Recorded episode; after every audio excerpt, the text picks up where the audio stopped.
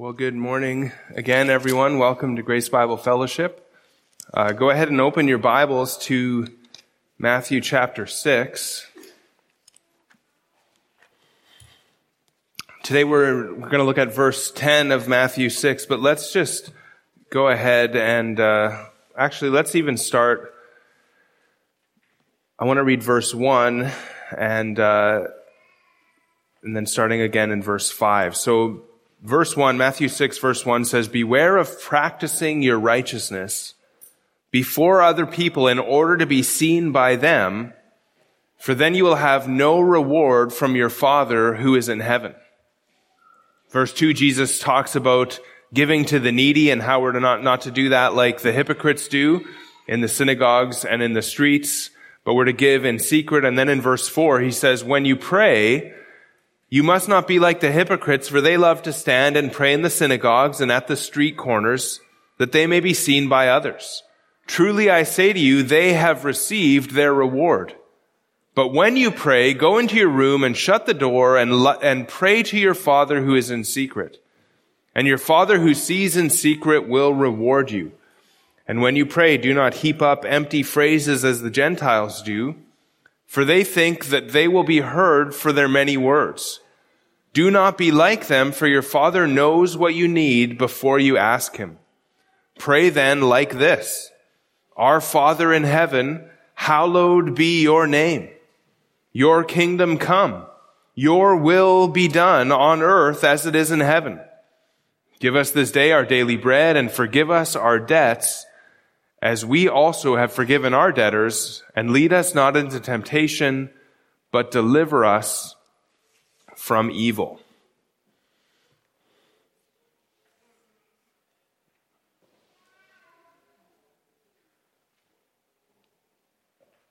Jesus, so far in this uh, amazing sermon, has been teaching his disciples about the kind of people who will enter the kingdom of heaven.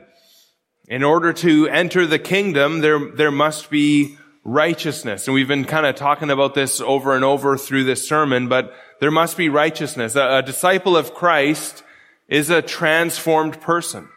And so if there's no transformation, there's no heavenly entrance. If there's no righteousness, then you are not a disciple of Jesus Christ. But if you are a disciple, you will practice righteousness. Like we saw in verse one, beware of practicing your righteousness. Literally, beware of, of doing your righteousness before other people in order to be seen by them. A true disciple is one who does righteousness and they do it to please their Father in heaven. We don't do righteous deeds in order that, that, that people may see us, but we, we, we don't do it, we, sorry, we, we don't do it in order that people may see us, but we, we also don't do it in order that, uh, in order that we would earn our salvation in some way, or in, in order that, that God may be our Father. We do righteousness as saved people. God is already our Father, and because He's our Father, we do things and we practice righteousness because we want to please God, not to earn His salvation or to earn His favor, but just because of thankfulness and gratefulness and because of the transformation that he has accomplished in our lives in the new birth. He has saved us by grace. Therefore, we make it our aim to please him. And we've learned that there's a, there's to be a sincerity to our practice. We are not to be like the hypocrites. We're, we're not to be like those who pray to make a show or who, who give in order to receive praise from men. We pray to our Father who is in heaven. We pray in secret to our Father who is with us even in secret. There's a, a genuineness about our prayer. And our primary prayer, the sincere desire of our hearts is for His name to be hallowed. That's what we looked at last time. The, the sincere desire of our hearts is for God to be glorified. We want God to be honored. We want His fame to spread and we long for Him to be glorified above all. Jesus is teaching us to pray first and foremost that God would be glorified. Before we ask for food, listen, before we ask for food, even before we ask for forgiveness, we ask for fame that is God's fame. The foundation of our righteousness is, is this desire for God's fame, for His glory. But now, as we kind of dig deeper into this prayer and kind of move down into verse 10, we need to ask, well, how? How will God's name be hallowed? And also with that, we also ask, when and where will God's name be hallowed? And what we specifically sorry, what, uh, a question, what, what specifically do we want? Or, or what are we actually asking for when we say, hallowed be your name? Another way to ask this question is to ask, what is the means by which God's name will be hallowed on earth as it is in heaven? And our text, verse 10, shows the, the two primary means by which God's name will be hallowed. The two primary means. The first one, your kingdom come, looks to the future. And it, it asks God's, God to bring about His kingdom, His reign. This is a request to, to bring the last day when all things will be subjected under Christ and God will be all in all. That's what we're asking when we ask His kingdom to come. And the second request looks kind of more at the present. The first one is kind of a future thing. We're looking to God to do something in the future. The second request, your will be done, looks more at the present and it's asking for God's will to be done here and now. Romans 12, 2 calls this the will of God, what is good and acceptable and perfect. So when we pray, hallowed be your name, we're, we're, we're looking ahead, asking God to be glorified by bringing in the end when His will will be done on earth as it is in heaven. But we are also asking for the, the present that, that until that day, God's will would be done now. And so I've divided the text very obviously into two parts. I called it here two requests for God's glory and our good. Two requests for God's glory and our good. The first one is pray for God's kingdom to come. And number two, pray for God's will to be done. These are the two things Jesus teaches us to pray. Number one, for God's kingdom to come. And number two, for God's will to be done. And under each of these requests, we're going to just ask a couple of simple questions. We're going to ask, what is this request? What are, what are we asking? What is the kingdom and what is God's will. And then we'll ask, how does this request glorify God? And then we'll ask, how does it benefit us?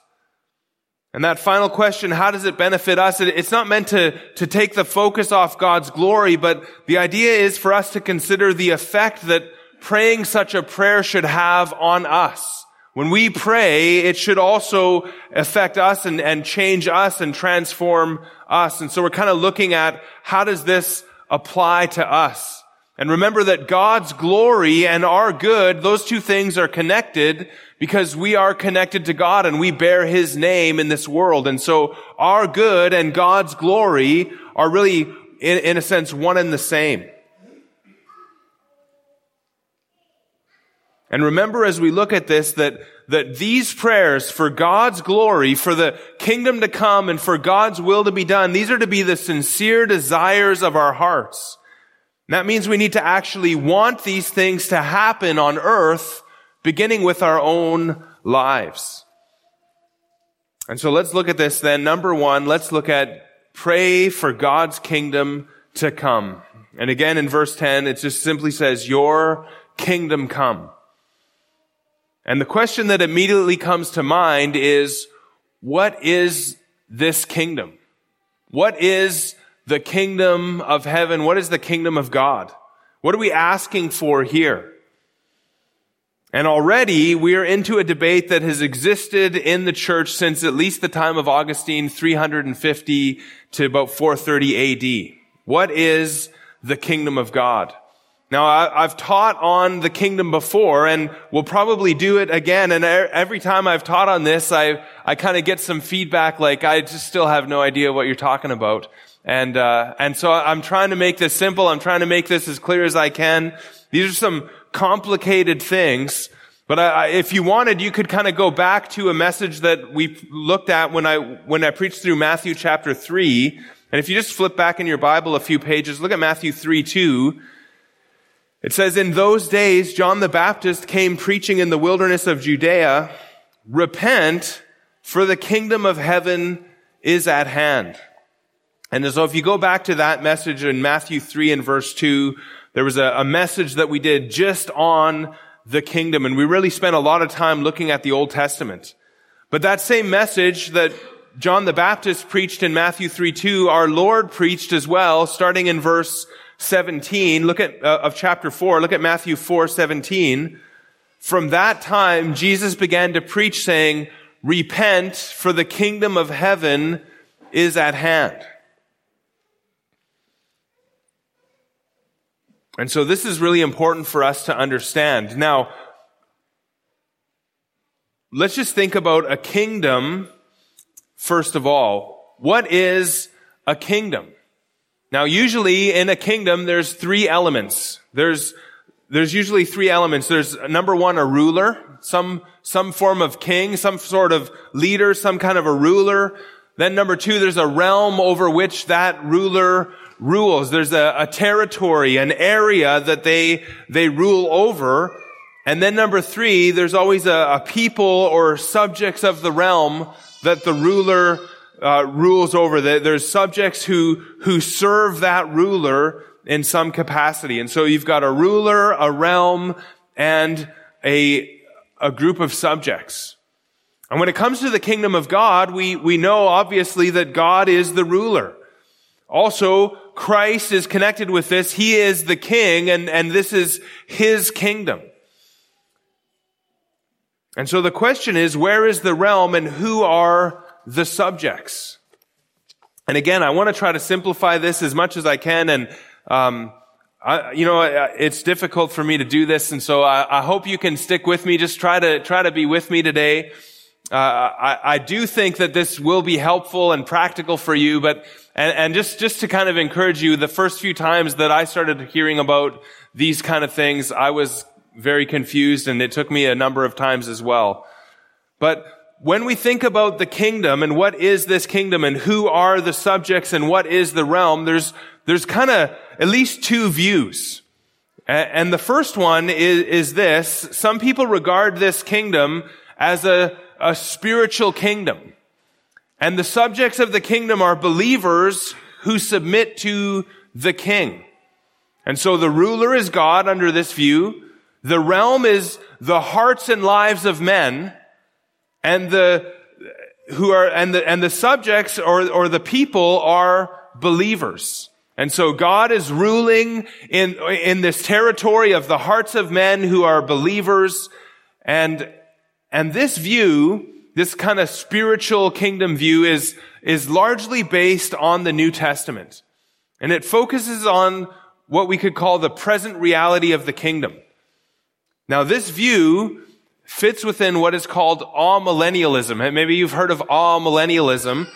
Uh, amillennial eschatology is the view that, that there will be no millennium or there'll be no reign of Christ or that uh, another way to say this is that there, that we are in the millennium right now. Remember the, the, the millennium is a thousand years. Uh, that, a millennium is a thousand years. And so when we talk about the millennium, we're really talking about the thousand year reign of Christ on earth. And so when we say that we are amillennial, that means we don't, don't believe that there's going to be a thousand year reign of Christ on earth. The, the prefix ah means no or not. And so amillennialism says there's not going to be a thousand year reign of Christ. That the only thing that we're expecting is the second coming.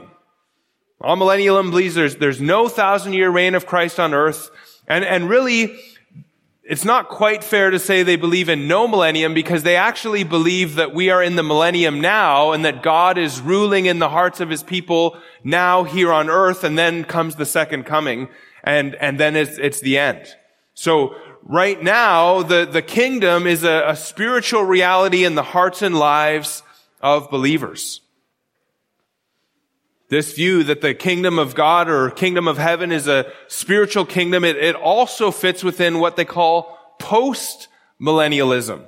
Post-millennial eschatology. Post means after. So if you, if you want to understand post-millennialism, the idea is that, that after a millennium, after a thousand year reign, but actually in postmillennialism, they don't actually believe it's going to be a thousand years. So in postmillennialism, it's, it's after a, a great time on the earth, after a, a kind of a, a, an increasingly golden age of time, then Christ will come.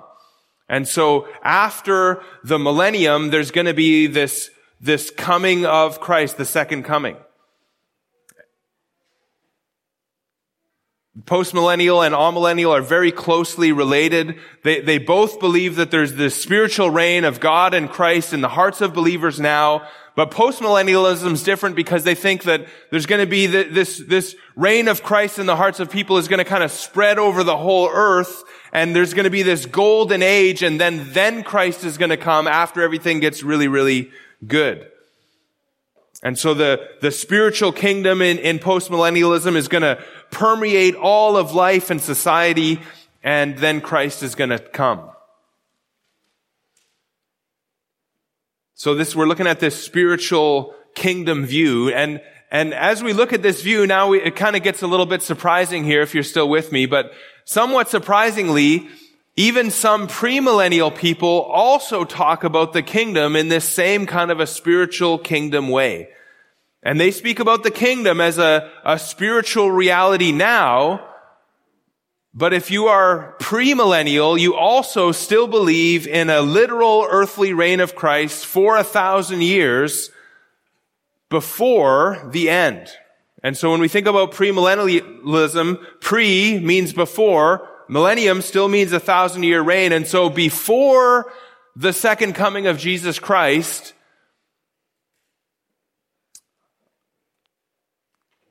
sorry, I said that totally wrong. Uh, before, pre, before, or this, let me say it, let me just start totally fresh. The second coming of Christ is before the millennial reign. Okay, so the idea of premillennialism, Christ has to come. He comes before the millennium. He starts the millennium. He, he comes as the king in the second coming and establishes his kingdom on the earth.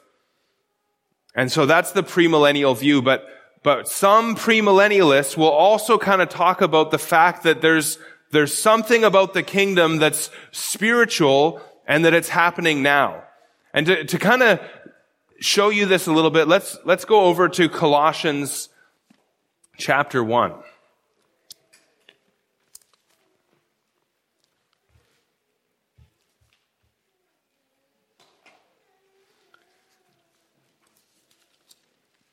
So question we're asking, what is the kingdom? I'm, I'm kind of presenting this view that there's a, a spiritual reality to the kingdom, that the, the, the ruler is God. Is, is it, where is this rule? Is it a, a literal earthly reign of Christ for a thousand years uh, that comes right after the return of Christ, or is is this kingdom simply just a, a spiritual reality that's that happens in the hearts and lives of believers? And if you look at Colossians one and verse thirteen, it, it could seem like that there's just this spiritual aspect of the kingdom, and so Look at Colossians 1:13. He, that is the Father, has delivered us from the domain of darkness and transferred us to the kingdom of his beloved Son, in whom we have redemption, the forgiveness of sins. And so Colossians 1 tells us that we've been transferred to a kingdom. And it's the kingdom of the Father's beloved Son. It's the Son's kingdom. And in the Son, we have redemption, the forgiveness of our sins. And those are spiritual things. Now, I want you to go back to Matthew and I want you to go to Matthew 13.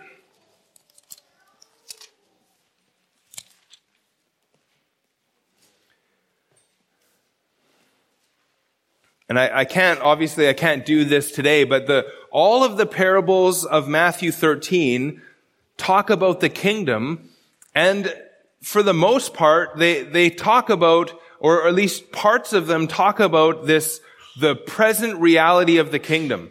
And the, the kingdom is connected to the preaching of the gospel, just like we see in Colossians where the kingdom is tied to the redemption and the forgiveness of our sins.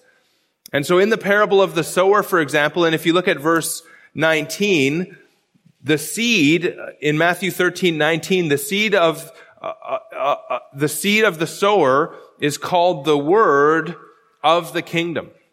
When anyone hears the word of the kingdom and does not understand it and so on. So the, the word of the kingdom, and really what that is, is the, the message of the gospel. And in that parable, people either receive that word and they're saved, or they reject or ignore that word and they are lost. And what I want you to see is that the, the word of the kingdom then is closely tied to the gospel. Now, as we just kind of look at that, I'm assuming you understand and know the parable of the sower, but the sower goes to sow seed and some people respond, some people don't respond. Those who respond are saved. Those who don't respond it turns out are lost. And so the word of the kingdom and the message of the gospel are very closely connected. And what that means is that there is, as we could say, there is a, a present aspect of the kingdom. And in fact, Paul could summarize his ministry this way. Let me just read some verses from Acts chapter 20. And this might even surprise you to see this kind of language here about the kingdom. But Acts chapter 20 verse 25, and now behold, Paul is speaking here. He says, and now behold, I know that all of you among whom I went about preaching the kingdom will no longer see my face. Therefore I testify to you this day that I am innocent of the blood of all men, for I did not shrink from declaring to you the whole purpose of God. And so Paul could summarize his gospel ministry that delivered him from the blood of all men as preaching the kingdom. Acts chapter 28 verse 23 says this, and when they had appointed a day for him, they came to him at his lodging in greater numbers. From morning until evening, he expounded to them, testifying to the kingdom of God and trying to convince them about Jesus, both from the law of Moses and from the prophets.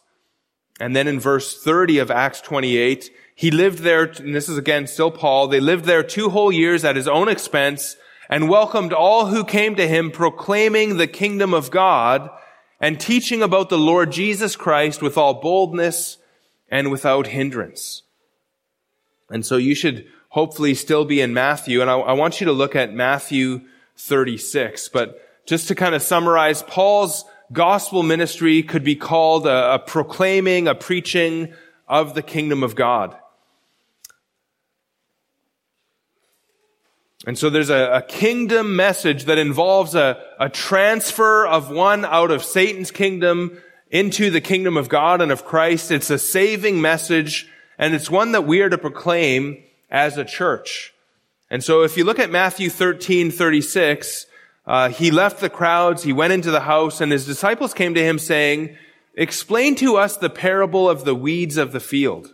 So they want an explanation of a, a parable that Jesus had just taught them in Matthew 13. And uh, in verse 37, he, that's Jesus, answered, he says, the one who sows the good seed is the Son of Man. The field is the world, and the good seed is the sons of the kingdom.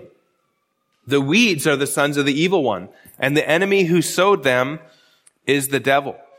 The harvest is the end of the age, and the reapers are the angels. Just as the weeds are gathered and burned with fire, so it will be at the end of the age. The Son of Man will send his angels, and they will gather out of his kingdom all causes of sin and all lawbreakers, and throw them into the fiery furnace.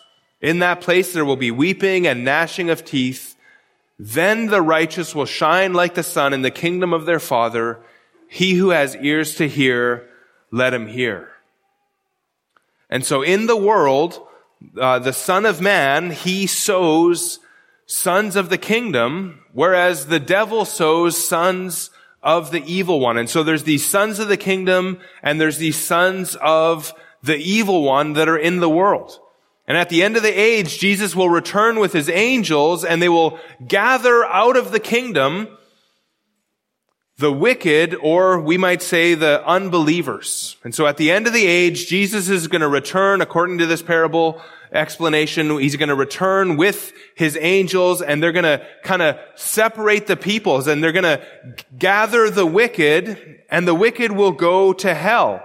And then in verse 43, and then the righteous will shine like the sun in the kingdom of their Father.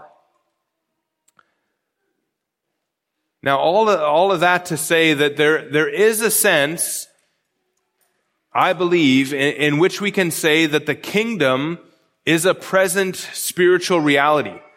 Because when we preach the gospel, people become, like we just saw, sons of the kingdom. And they, they in a sense enter that kingdom. They, they be, they enter into the kingdom of heaven. They are now citizens of the kingdom. But to say that the kingdom is here, I believe that's, I believe that's wrong. Most of the verses that talk about the kingdom are actually future and they're talking about an earthly reality. Even in the prayer that we pray, it's your kingdom come, but on earth as it is in heaven also applies to the kingdom. We're, we're asking for the, the kingdom to come on earth.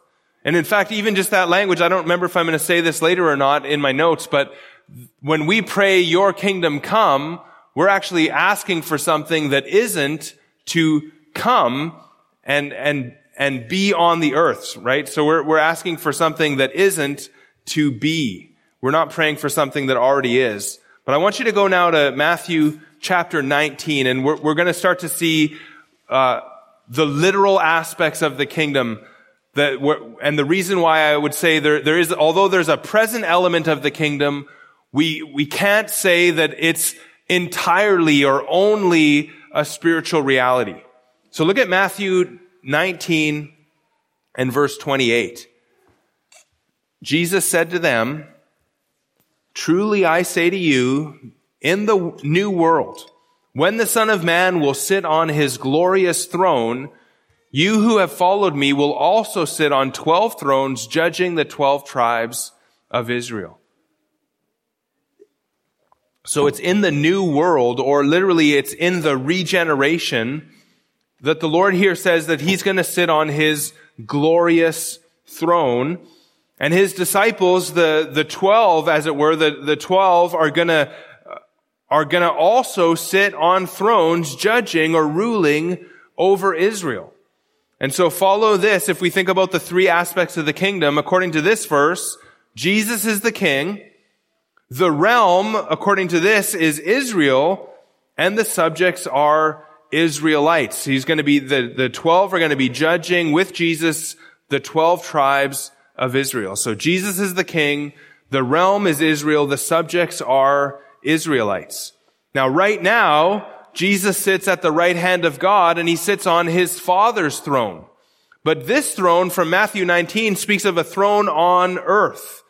This is called his glorious throne. This verse is, is not speaking about a throne in people's hearts. It's speaking about a throne in Israel. And of course, this hasn't happened yet, what we see in Matthew 19 and verse 28. These uh, disciples have never sat on the throne judging the 12 tribes of Israel. This comes, this happens in the regeneration, in the new world, when the earth is renewed. Now go to Matthew 25. I think with just a few more places I want you to see this. Matthew 25. And look at verse 31. Matthew 25, 31. When the Son of Man comes in his glory, note that word when, when the Son of Man comes in his glory and all the angels with him. Now that hasn't happened yet, right? We haven't, the Son of Man hasn't come with all the angels. It says, then he will sit on his glorious throne. Before him will be gathered all the nations and he will separate people one from another as a shepherd separates the sheep from the goats. And he will place the sheep on his right but the goats on his left. Then the king will say to those on his right, come you who are blessed by my father, inherit the kingdom prepared for you from the foundation of the world. And so we ask then, just looking at that verse, when will the Son of Man sit on his glorious throne? And note that this is the same throne, the same wording mentioned in Matthew 28. When is this going to happen? Notice it says, when he comes in his glory with his angels. And then in verse 34, look at the third, verse 34 again. It says, then, right after this coming, after this separation, then the king will say, inherit the kingdom prepared for you before the foundation of the world. And so the kingdom is a future reality, even though we can become sons of that kingdom now. Okay, you following me on, on that? Hopefully you're, you're kind of following me. The son, the, the kingdom is a, a future reality. It's an earthly kingdom. It's a, a reign of, of Christ in Israel. And, and we find out from other scriptures that it really is a reign of Christ from Israel over the entire world. But I just want to show you one Old Testament passage, and I can't remember if we would have looked at this before, but go to 2 Samuel chapter 7. 2 Samuel 7, and we'll start reading at verse 10. 2 Samuel 7:10 and I will appoint a place for my people Israel and will plant them so that they may dwell in their own place and be disturbed no more. And violent men shall afflict them no more as formerly. Now I, I, should just stop here and say this is from the Davidic covenant. This is God speaking to David about what God is going to do in the future. And so there's, you know, remember David wanted to build uh, Yahweh a house. Yahweh said, no, you're not going to build me a house. I'm actually going to build you a house. And so verse 10 again, I will appoint a, a place for my people Israel and will plant them so that they may dwell in their own place and be disturbed no more.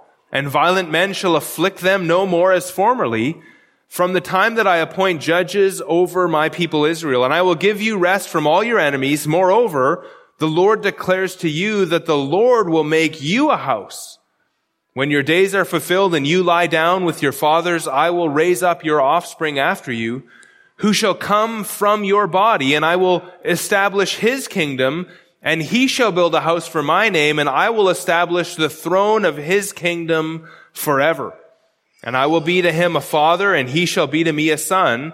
When he commits iniquity, I will discipline him with the rods of men, with the stripes of the sons of men, but my steadfast love will not depart from him as I took it, as I took it from Saul, whom I put away from before you. And your house and your kingdom shall be made sure forever before me. Your throne shall be established forever.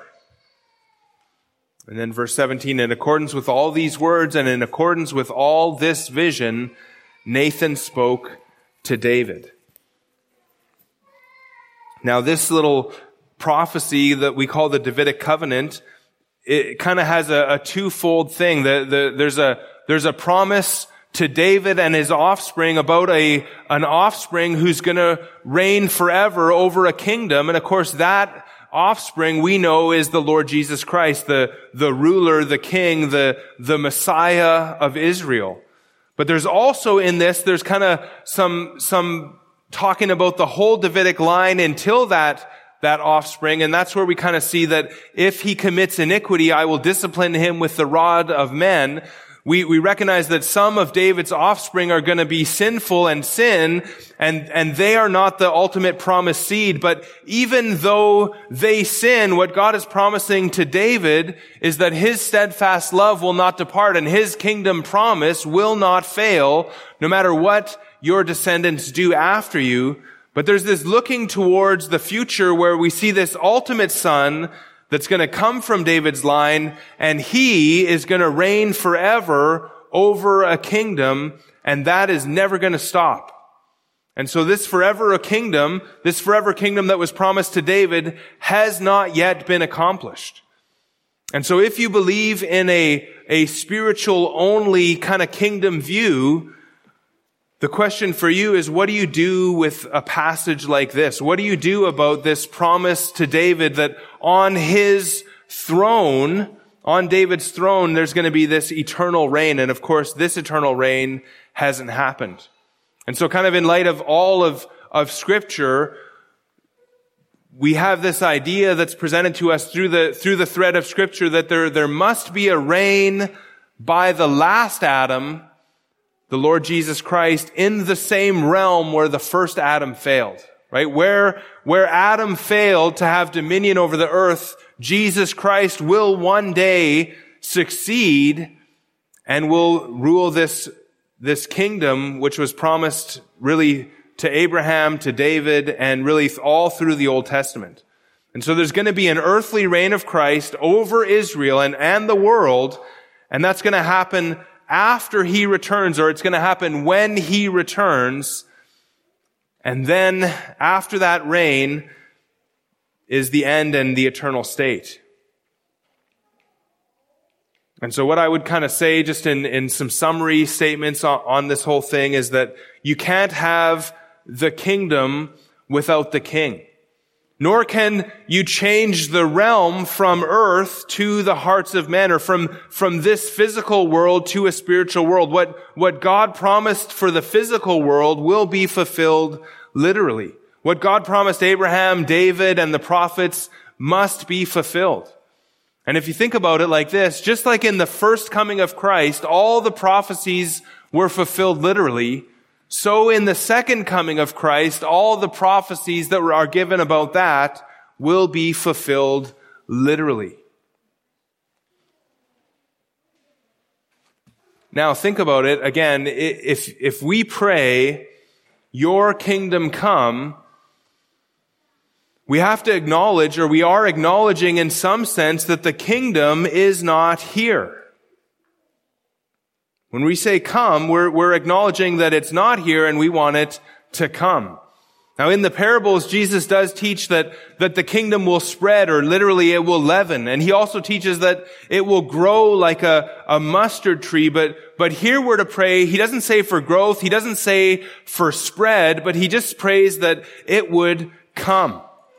Again, in other words, the kingdom is not here and we pray for its coming which is to say, and, and really this is true regardless of your interpretation of the kingdom, we are to pray here in, in Matthew 6.10, we are to pray for the return of the Lord Jesus Christ. We're commanded to pray that Christ the King would come and establish his kingdom. Now, if you take the kingdom as a spiritual reality and not as a literal physical rule of Christ over the earth, there's kind of two problems I, I, think that you have. The first one is you have a problem with Jesus using the, the verb come.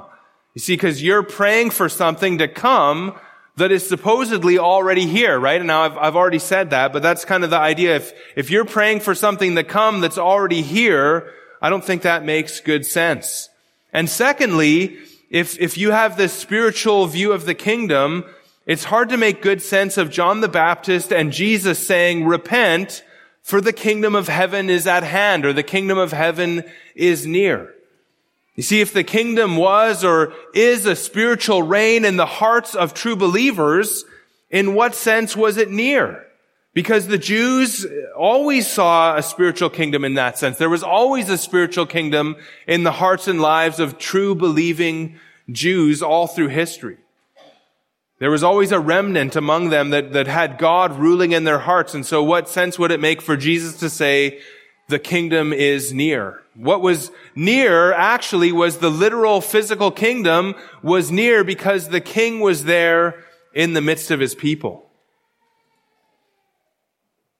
And so the question was, what, what is the kingdom? And, and the answer is that when Christ the King comes to reign from Israel on his glorious throne over the people of the whole earth.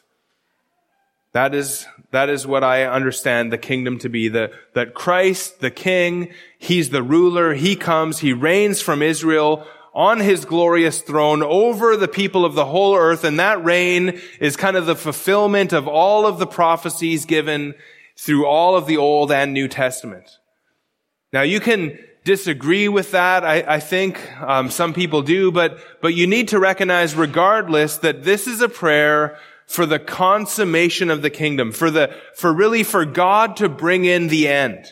We're to pray for the events recorded in Revelation 19, 20, and 21 to be fulfilled.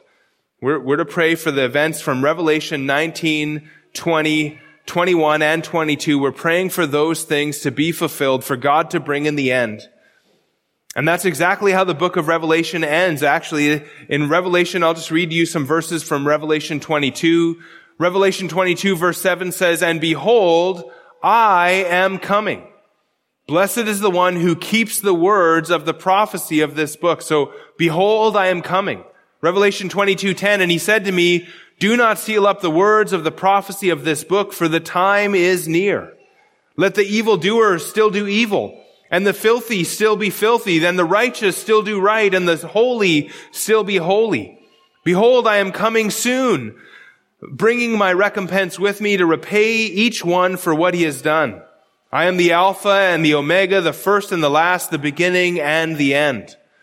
Blessed are those who wash their robes so that they may have the right to the tree of life and that they may enter the city by the gates. Outside are the dogs and sorcerers and the sexually immoral and murderers and idolaters and everyone who loves and practices falsehood. Verse 16, I, Jesus, have sent my angel to testify to you about these things for the churches. I am the root and the descendant of David, the bright and morning star. And verse 17, the Spirit and the bride say, come.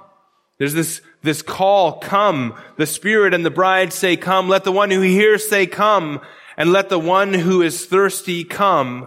And let the one who desires the water to, let the one who desires take the water of life without price. And then verse 18 says, I warn everyone who hears the words of the prophecy of this book. If anyone adds to them, God will add to him the plagues described in this book.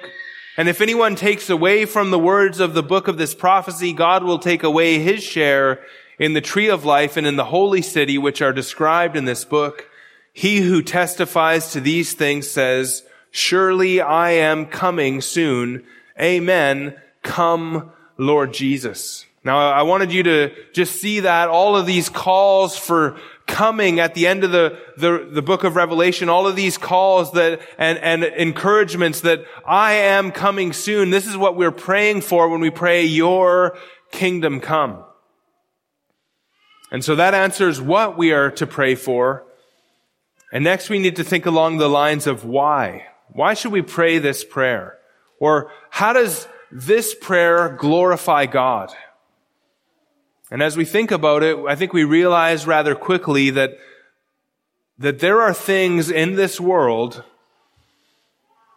that God has allowed for His glory that do not in and of themselves glorify Him. And I think more and more in, in our day, we can see this uh, ever so clearly. If you go on social media and you see the things that are happening in this world, you realize there are things in this world that do not in and of themselves glorify God. There is evil in this world. There are evil doers in this world. Like we just read, there are filthy people in this world. And in Revelation 22, 15, which we just read, it says, outside are the dogs and sorcerers and the sexually immoral and murderers and idolaters and everyone who loves and practices falsehood. And so right now, God allows these people to breathe His air and to drink His water. He permits idolatry. He permits the worship of things other than Himself at this time. And we ourselves, we once lived in, in these kinds of sins, but in His mercy, God saved us from sin. And although we desire others to be saved from their sin too, we also recognize that God won't receive the glory that He's due until Christ returns until he comes and he separates the sheep from the goats, the righteous from the unrighteous, and establishes his kingdom. And so until the kingdom comes, God will not receive the fullness of his glory. And so our prayer is, your kingdom come. Our prayer is, come, O Lord. Come, O Lord, and destroy your enemies and make your name great on the earth. Finish your work and bring in your everlasting kingdom in which only righteousness dwells. That's kind of our prayer as we ask God to bring his kingdom. And the Holy Spirit and the bride, the church of Christ, we say, come, Lord Jesus, come and bring in everlasting righteousness. Come and, and let your work and, and your plan be fulfilled on the earth. And so that is why we pray this prayer to glorify God, because we want God to be glorified. We realize that His plan needs to be brought to fruition, His, His purpose to completion. And so we ask Him to bring His kingdom, let it come, because in that place, God will be fully glorified the way that He deserves.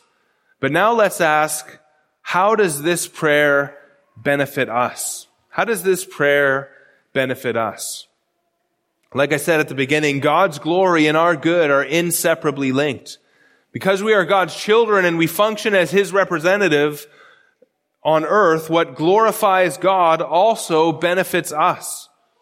So what can we learn from this prayer, or, or what should it do to us to pray such a prayer? And the first thing I want to say about that is that this request once again excludes the unsaved person from praying such a prayer. For an unbeliever or for you as an unbeliever to pray this sincerely would mean to ask God to send Christ to judge you and condemn you into hell. And so an unbeliever cannot pray this prayer. To pray such a prayer would be to pray for their own condemnation, for their own damnation. And so this prayer must be the prayer of a redeemed sinner. Only a redeemed sinner is safe to pray, Lord, may your kingdom come because only we are going to enter into that kingdom because we are already sons of that kingdom. But second, to pray such a prayer, it really sets our hope in heaven. You see, when we pray such a prayer, we realize that this world is not our hope and this world is not our home. This world will be sinful and imperfect and full of trouble until Christ returns and makes it right. And so as we pray this prayer, we recognize the, the sinful, imperfect nature of this world. And we recognize that this world and the, the way that things are is not our hope. It's not our home. It's not what we're longing for. We're longing for something future. We're longing for God to bring about his purposes on the earth. And so this prayer then helps us to be eternally focused. And in a sense, by praying your kingdom come, we're, we're asking God, get this, we're asking God to, to bring an end to all earthly joy. Right? You see that? When we pray your kingdom come, Lord, we're saying, Lord, I am thankful and glad for you to take away all my earthly joy and to bring in my heavenly joy and righteousness. And so we're asking God to bring an end to this present world system. And this becomes then a, a great test for us. Are we content to see this world come to an end? And I want you to ask that of yourself. Are you content? Are you glad? Will you rejoice when the kingdom comes and all of your earthly joy is taken away and you enter into heavenly joy? In Revelation chapter 18, Babylon, the great city, is destroyed and, and the Babylon there represents the world system of this present age. And when Babylon is destroyed, the whole world weeps to see her wealth brought to nothing in a moment. And so the world weeps and mourns in Revelation chapter 18. But then in verse 20, it says, Rejoice over her, O heaven, and you saints and apostles and prophets, for God has given judgment for you against her. And so heaven and the saints are called to rejoice while the world weeps. And then in a series of, of hallelujahs rise to the Lord in response. And you should read Revelation 18. There's just hallelujah after hallelujah for the, the believer, the, the destruction of the world is actually an answer to our prayers. And of course, in Revelation 19 is the second coming of the Lord Jesus Christ to establish his kingdom. Revelation 20, the thousand year reign of Christ. And so this is an answer to our prayers. We know that the world is passing away along with its desires. 1 John 2:15 says, "Do not love the world or the things in the world. If anyone loves the world, the love of the Father is not in him." And so this prayer helps us to keep that command in perspective. Do not love the world or the things in the world. Instead, we pray, Lord, your kingdom come. That's where my love is. That's where my hope is. And third, this prayer, which is focused on the future, it, it prepares us for the next prayer, which is more focused on the present. You see, if we want God's will to be done in the future kingdom, and we're focused on that, we will also want His will to be done on earth, here and now. And the more we think about that coming kingdom, the more aware we will be of how far this sinful world is from the one that is to come. How can we pray for that kingdom where God is forever praised and then not notice the wickedness and idolatry of this current world? And so let's look then at, uh, at the second prayer. We pray number one, your kingdom come. And now number two, pray for God's will to be done. Pray for God's will to be done. And we follow the same kind of format. First, let's ask about God's will. What are we asking for when we pray, Your will be done on earth as it is in heaven. Your will be done. What are we asking for?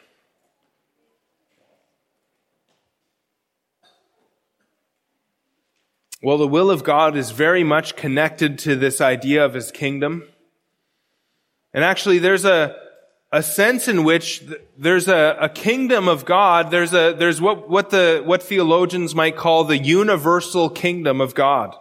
You see, God rules over all of creation. God is sovereign. And His sovereignty and His will are connected together. God is, is sovereign, and that means that He wills what happens, and He is able to accomplish it. His, His will and His omnipotence kind of go hand in hand to, to, to cover this area that we would think of as the sovereignty of God. God's will and God's power work together, and that is what we mean when we speak about His sovereignty. And so Psalm 103 verse 19 says this, just listen to this, Psalm 103, 19, the Lord has established his throne in the heavens and his kingdom rules over all. Yahweh rules over all. From his throne in heaven, he rules over all. And that word all there, that all means all. That's one of the times when all means all, when, when it says that his kingdom rule, rules over all. And the word rules means the exercise of his rule, the, the exercise of his power. This throne isn't just a, a, nice seat in heaven that, that Yahweh sits on. Yahweh is in control of heaven and earth. The Lord has established his throne in the heavens and his kingdom rules over all. And he even rules over the sinful choices of men. He controls all things, but he does so without being the author of sin.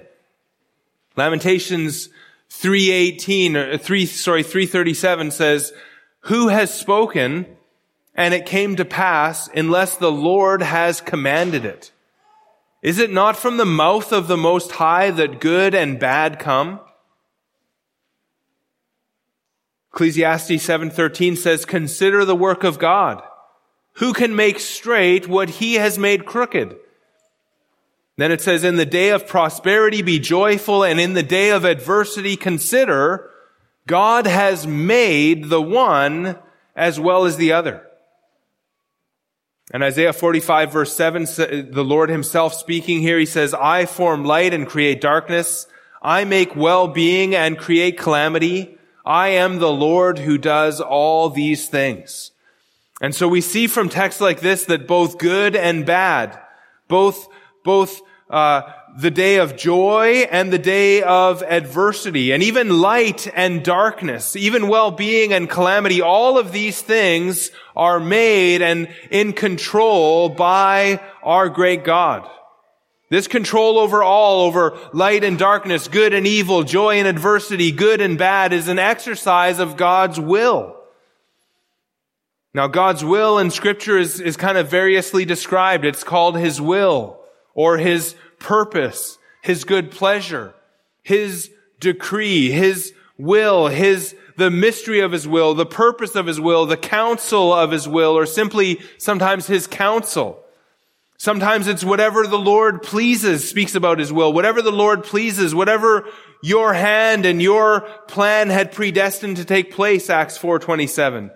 His plan is another name for his will, which, which kind of leads us to the theological term, the decree of God. This is his plan for the universe.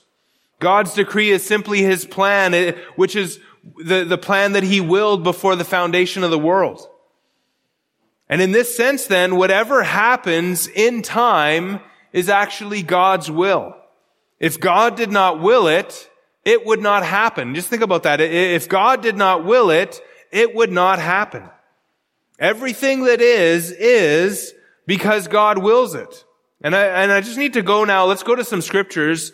And I, I want to, I want you to see this, that God is sovereign over all and that this is connected with his will. Go to Revelation 4. And let's look at Revelation 4, verse 11. Revelation 4, 11 says, Worthy are you, our Lord and God, to receive glory and honor and power. And here's the reason, for you created all things, and by your will they existed and were created. God created all things and they existed by his will. If God ceased to will anything, it would cease to exist. Let's go to Psalm 115 now. Let's look at Psalm 115 and verse 3.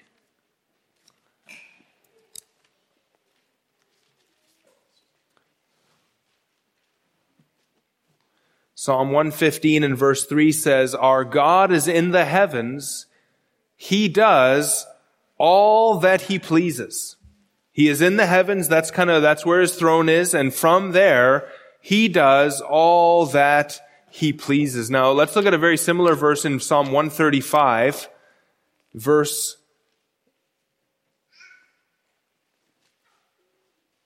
Psalm 135, verse 6. Even let's start in verse 5. For I know that the Lord is great and that our God is above all gods. Note the small g in that. The Lord is above all gods. Whatever the Lord pleases, he does. And notice where he does this. Whatever the Lord pleases, he does in heaven and on earth, in the seas and all deeps. And then the, the psalmist goes on to kind of explain that and celebrate that fact. But whatever the Lord pleases, he does in heaven and on earth and in the seas and all deeps. Job 42 verse 2, Job says to the Lord, I know that you can do all things and that no purpose of yours can be thwarted. If God pleases, he does it, whatever it is, and everywhere or wherever it is, and no one can thwart him. If he pleases, he does it. Doesn't matter where it is. Doesn't matter when it is or whatever it is. Everywhere it is, no one can thwart him in his purposes. As Isaiah 14 verse 27 says, For the Lord of hosts has purposed, and who will annul it? His hand is stretched out, and who will turn it back? Or Isaiah 46 verse 9 says, remember the former things of old. For I am God and there is no other. I am God and there is none like me, declaring the end from the beginning and from ancient times things not yet done, saying, my counsel shall stand and I will accomplish all my purpose. My counsel shall stand and I will accomplish all my purpose. You see, the godness of God is tied to this, that he knows the end from the beginning. And why does he know the end from the beginning? And the answer is it's because he purposed it. And what he purposed, what he wills, he will accomplish. Again, my counsel, my decision, my, we could say it, my will shall stand and I will accomplish all my purpose. And we see the same thing in the New Testament. Turn to uh, Ephesians chapter 1.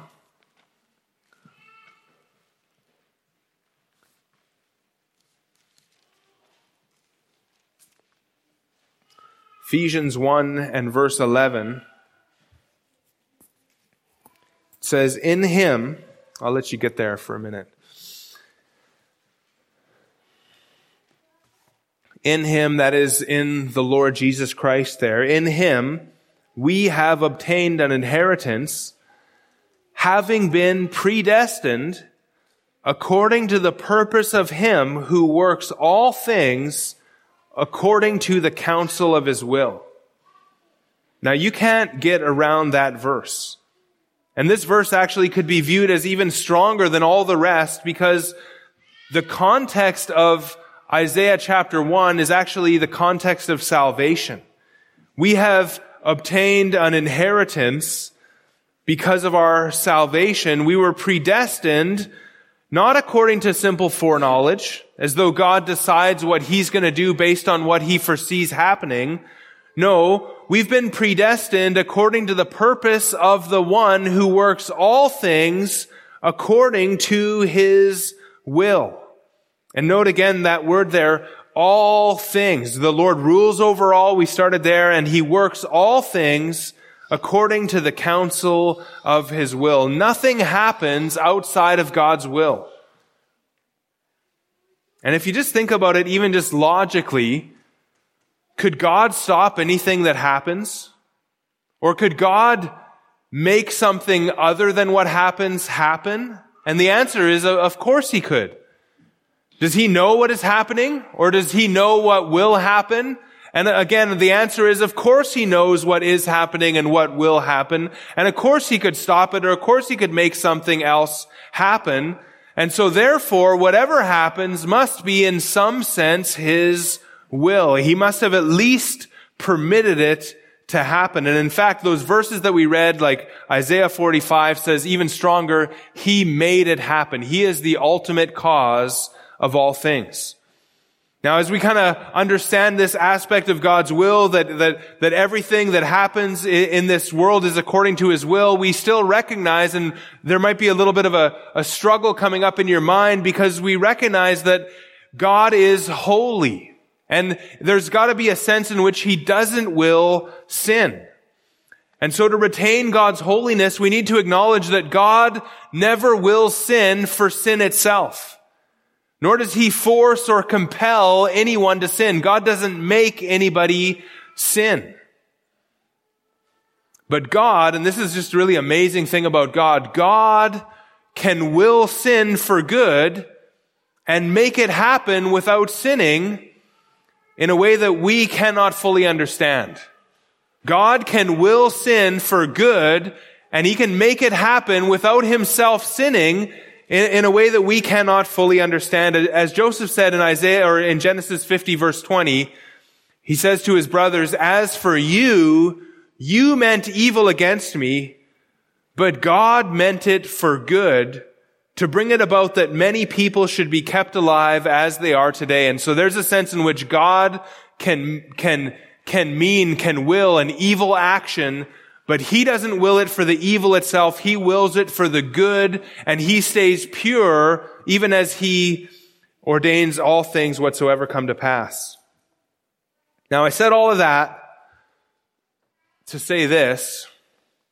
When we pray, your will be done.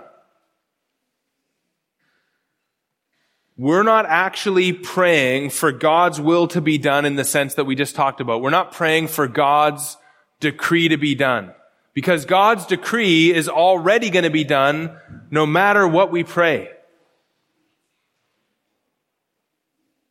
And even as I say that, I recognize that there's a sense in which our prayers from the human perspective do change things when, when God answers our prayer, but even the answer to our prayers is all part of God's decree and God's will. And so when we pray, your will be done, we're, we're not praying for God's decree to be done. Other, otherwise, what we would be praying is, may what is going to happen happen. And that doesn't make sense, right? We don't pray, may what is going to happen happen. That would be a, a useless prayer. And, and I actually got that quote from Wayne Grudem, Systematic Theology. But uh, uh, go, let's go and turn then, as you think about this, go to Deuteronomy 29 and verse 9.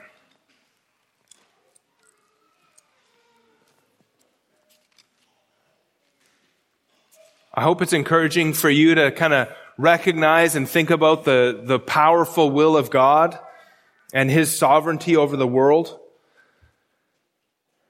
Deuteronomy 20, 29 kind of helps us to understand God's decree and, and His revealed will. God's decree in, in Revelation 29, 29 says, the secret things belong to the Lord our God. But the things that are revealed belong to us and to our children forever that we may do all the words of this law. So we've got the secret things. They belong to the Lord. That's speaking about God's decree. That's a, a largely secret thing. He has, he's revealed some future things to us, but for the, for the most part, we don't understand his decree. We don't understand what is going to happen or when it's going to happen. And so that is a secret thing. And we're not to try to pry into God's secrets, but at the same time, we recognize according to this verse that there are some things that he has revealed to us. God has given us commands. He has given us promises, admonitions, warnings, encouragements, etc., things like that. And, and these things have been revealed to us, and they're revealed so that we may do all of this law. God has revealed to us what he would have us do.